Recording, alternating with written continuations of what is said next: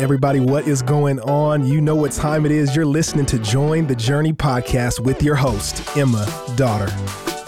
What is up, everyone? Thank you for joining us. My name is Will McIlroy. I am the Shoreline men's coordinator or high school men's coordinator here. And Emma, she is in Israel. So we are having like a students takeover, if you will. And so I'm actually joined with one of our very own students, Maddox Vines. What's up, Maddox? What's going on? What school do you go to, Maddox? I go to Trinity Christian Academy. Trinity Christian. And then Maddox, he's also involved with Shoreline. He's on uh, lead team where he serves at Watermark. And uh, man, I'm glad you're here, Maddox. It's going to be fun. So, why don't, Maddox, I want to know kind of your quick, you know, two to three minute version of just how you came to know the Lord, like how you came to faith. Oh yeah. So I was raised in a Christian household. Went to church every Sunday. Pretty common. It's been a couple months since I really took my faith for my own. I was hanging out with some pretty rough crowds, not doing godly things, really just not chasing after Christ. Yeah. And then one of my buddies told me, who's not part of this group I was with, who was like, "Look, dude, when you're around those people, you go down like a dark a, a dark path." So I, I, didn't really know what to do with that. Uh, I kind of didn't really believe him because I kind of want to do my own thing. Yeah. But then he was like, "Just trust me. Next time you hang around them, just watch how your attitude totally shifts." I was like, "All right, cool." So I go there and I'm hanging out with my friends, and I just see right as I right as I walk in the door, like I totally just turn away from Christ. Just stop living right. Yeah, just yeah. totally doing the things of the world. I represent Christ, so mm-hmm. like not caring about what I represent, all this stuff. And I was like, dang, that's not really like what I want to. Like you realize your friend was right in yeah. that moment that you were not living yeah. up. So yeah. so after that night or that day, I was with my friends. I was like, I texted him. I was like, yo, th- this is not good. I need help. And he started texting me Bible verses, and we get together and pray and just work through my problems. And then over the summer, we started a community group with a couple other guys, mm-hmm. And really and really just dove into God's word, took our our faith as our own, and really um, became solid in Christ mm-hmm. through that. Yeah. Yeah, man, I love that. So you would say you, man, maybe knew the Lord from a young age, mm-hmm. but it's mm-hmm. been in this last year, maybe even last six months that mm-hmm. you have just taken your faith as your own and started diving into community and uh, living authentically and living vulnerably. Is that right? Yeah. Okay, man. Mm-hmm. Well, dude, praise God. I am so glad you're here, Maddox, and it's been just a um, it's been a blast serving with you at at lead team. But today let's talk about Exodus 16. So that's where we're at. Uh, Israel, they're they're starting their journey in the wilderness, and they have no food, right? Yeah. so why don't you? I think maybe the best way to do this, Maddox, is I know you have a few points throughout this chapter that you want to touch on and uh, maybe expand on a little bit. So uh, why don't you just take it away and tell us, man, where's Israel at? What's going on, and what stood out to you? Well, so as we know, they just got out of slavery from Egypt, got part of the Red Sea, and they're in the middle of the desert with no food. In verse 4, then the Lord said to Moses, Behold, I'm about to rain bread from heaven for you and the people shall go out, gather a day's portion every day, that I may test them whether or not they will walk in my law or not.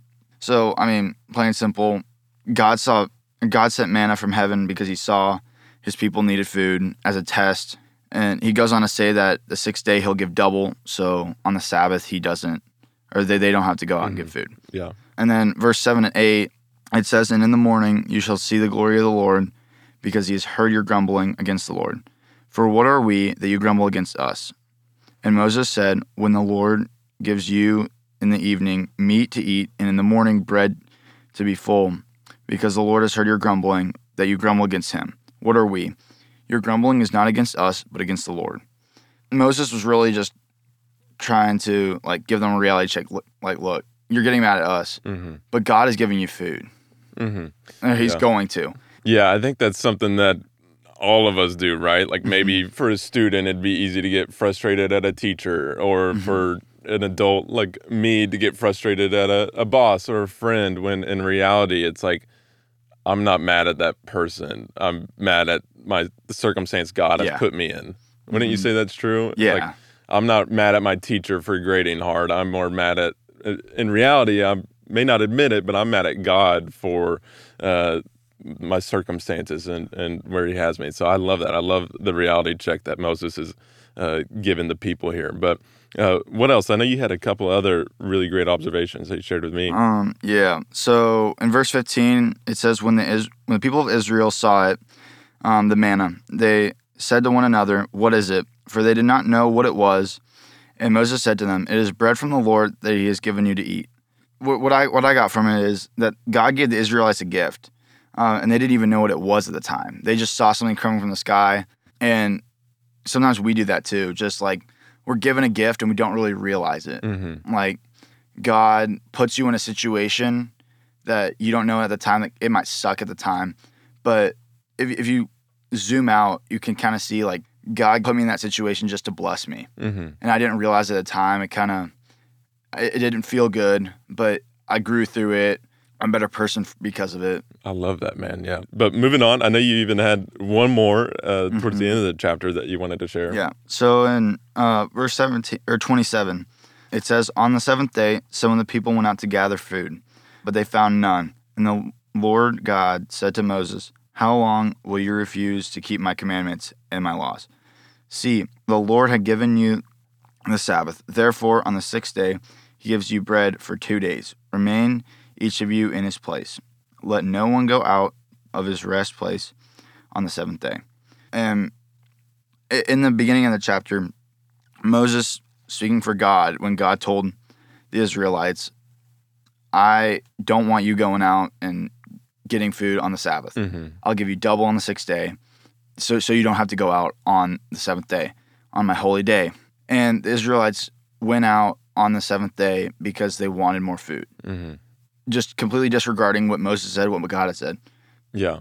Like basically, God told them, like, hey, you are not going to find life on this day. Like Mhm. the seventh day, there's going to be nothing for you. So don't even look. And yet they still do it. And I think what you're saying, in the same way, you know, even today, Will and Maddox, God has clearly said there is no life over here. Like you, you can go look, but you're not going to find anything, and we still do. Like we just have complete disregard.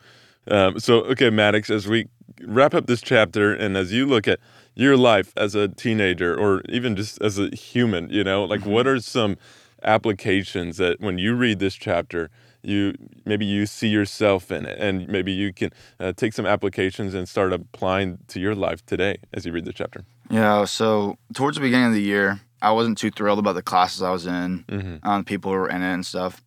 Um, but a- after reading this, and even just like in general, when you're with in a situation you don't really want to be in or aren't thrilled to be in, to be able to just zoom out and see the big bigger picture. That God's giving you a gift, whether that's to go bring them to Christ, be a light to them, or just have a new friendship.